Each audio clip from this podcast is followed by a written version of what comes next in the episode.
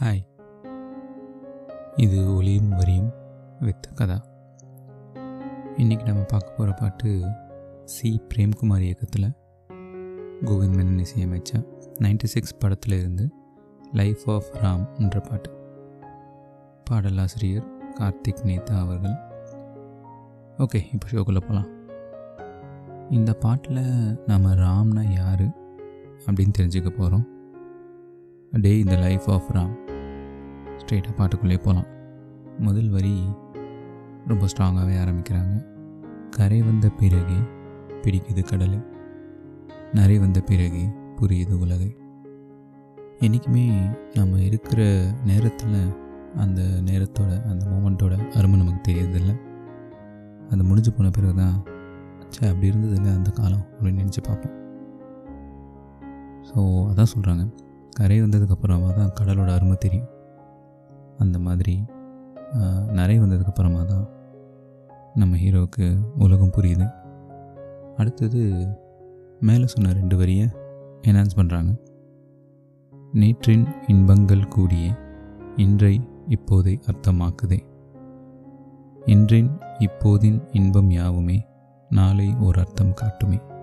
நேற்று அனுபவித்த இன்பமான அந்த மூமெண்ட்ஸ் எல்லாம் இன்னைக்கு இப்போது ஒரு அர்த்தம் கொடுக்குது.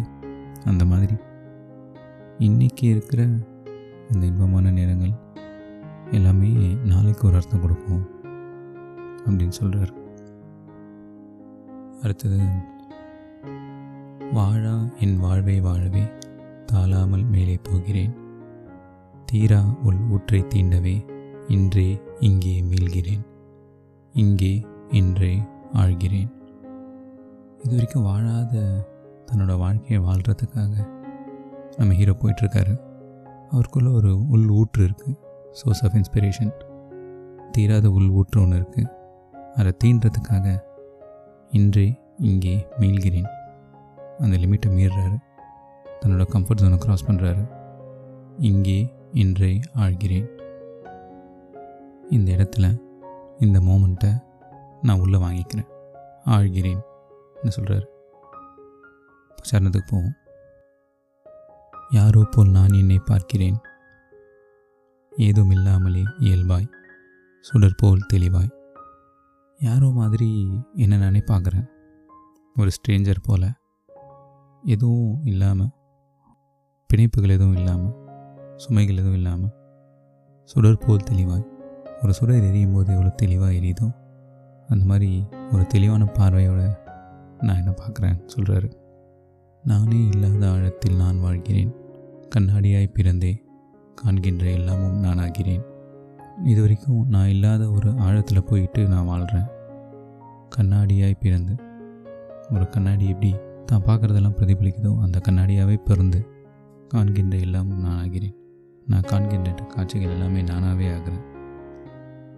இரு காலின் இடையிலே உரசும் பூனையாய் வாழ்க்கை போதும் அடடா. ரெண்டு காலுக்கு நடுவில் ஒரு பூனை உரசும்போது ஒரு மாதிரி லேசியாக ஏனோ தானோன்னு. அந்த மாதிரி இருக்கிற வாழ்க்கை போதும். எதிர் காணும் யாவுமே தீண்ட தூண்டும் அழகா. நான் எதிரில் பார்க்குற எல்லாமே என்னை வந்து தீண்ட சொல்லி தூண்டுது. அந்தளவுக்கு அழகாக இருக்குது சொல்கிறார் நானே நானாக இருப்பேன் நாளில் பூராய் வசிப்பேன். போலே வாழ்ந்தே சலிக்கும் வாழ்வை மறுக்கிறேன். நான் வந்து நானாக இருக்கிறது அப்படின்னா ரொட்டீன் இப்படி தான் இருக்கணும் இப்படி தான் இருக்கணும்னு சொல்லிட்டு ஒரு ரொட்டீன்லேயே இருந்து இருந்து நாளில் பூரா வசிப்பேன். ஒரு நாள் பூரா? சும்மா எக்ஸிஸ்ட் ஆகி பேர் மினிமம் எக்ஸிஸ்டன்ஸ் அந்த மாதிரி இருந்து அந்த வாழ்ந்து சலித்து போகிற அந்த வாழ்க்கையை நான் மறுக்கிறேன். அப்போது எப்படி வாழ போகிறாரு வாகாய் வாகாய் வாழ்கிறேன். வாகாய்னா லைட் லைட் ப்ராப்பர்ட்டி பார்த்திங்கன்னா வெளிச்சம். என்ன பண்ணோன்னா எங்கே வந்து வெளிச்சம் இருந்தாலும் அது எல்லா மூலைக்கும் போய் படர்ந்து தன்னைத்தானே அதை சுற்றிடும் த்ரீ சிக்ஸ்டி டிகிரி எல்லா பக்கமும் அந்த வெளிச்சம் எக்ஸ்பேண்ட் ஆகி அந்த இடத்துல இருக்கும் இல்லையா? அந்த மாதிரி வாகாய் வாகாய் வாழ்கிறேன். ஒரு வெளிச்சத்தை போல் எல்லா இடத்துலையும் படர்ந்து வாழ்கிறேன்னு சொல்கிறார் பாகாய் பாகாய் ஆகிறேன். பாகனா லிக்விட் கிட்டத்தட்ட ஒரே மாதிரி ப்ராப்பர்ட்டின்னு சொல்லலாம். அந்த லிக்விட் என்ன பண்ணுன்னா தான் எந்த பாத்திரத்தில் இருக்குமோ அந்த பாத்திரத்தோட ஷேப் எடுத்துக்கும். எல்லாத்துக்கும் வளைஞ்சு கொடுத்து அந்த மாதிரி ஒரு லிக்விட் எப்படி வந்துட்டு ஒரு இடத்துக்கு அடாப்ட் ஆகுது. அந்த மாதிரி பாகாய் பாகாய் ஆகிறேன். சொல்கிறார் அடுத்த சரணம். தோ காற்றோடு வல்லூர் தான் போகுதே பாதை இல்லாமலே அழகாய் நிகழே அதுவாய். காற்றுல வல்லூர் போகுதான். வல்லூர் அப்படின்னா ஃபால்கன் கழுகு இனத்தை சேர்ந்த ஒரு பறவை. ஆனால் அதுக்கு ஒரு ஸ்பெஷல் எபிலிட்டி இருக்குது இந்த ஃபால்கன் தான் உலகத்திலே வே வேகமான பறவை. Not one of the fastest the fastest அப்படிப்பட்ட வல்லூர் வந்துட்டு பறக்கலை. ஒரு ஒரு டார்கெட்டை நோக்கி பறக்கலை. காற்றோடு வல்லூர் தான் போகுது. காற்றுல பறவைங்க ரைஸ் ஆகும் கிளைட் ஆகும். சில பேர் பார்த்துருப்பீங்க. ஸோ அந்த மாதிரி போகும்போது அது ஒரு பாதை இல்லாமல் ஏதோ ஃப்ரீயாக ஒரு டார்கெட் இல்லாமல் அப்படியே மூவ் ஆகிட்டே இருக்கா. அந்த காட்சி வந்து நிகழே அதுவாய்.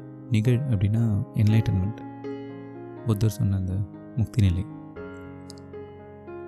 ஸோ இந்த காட்சி ஒரு ஒரு முக்தி நிலையாகவே இருக்குதான் அதை பார்க்கும்போது.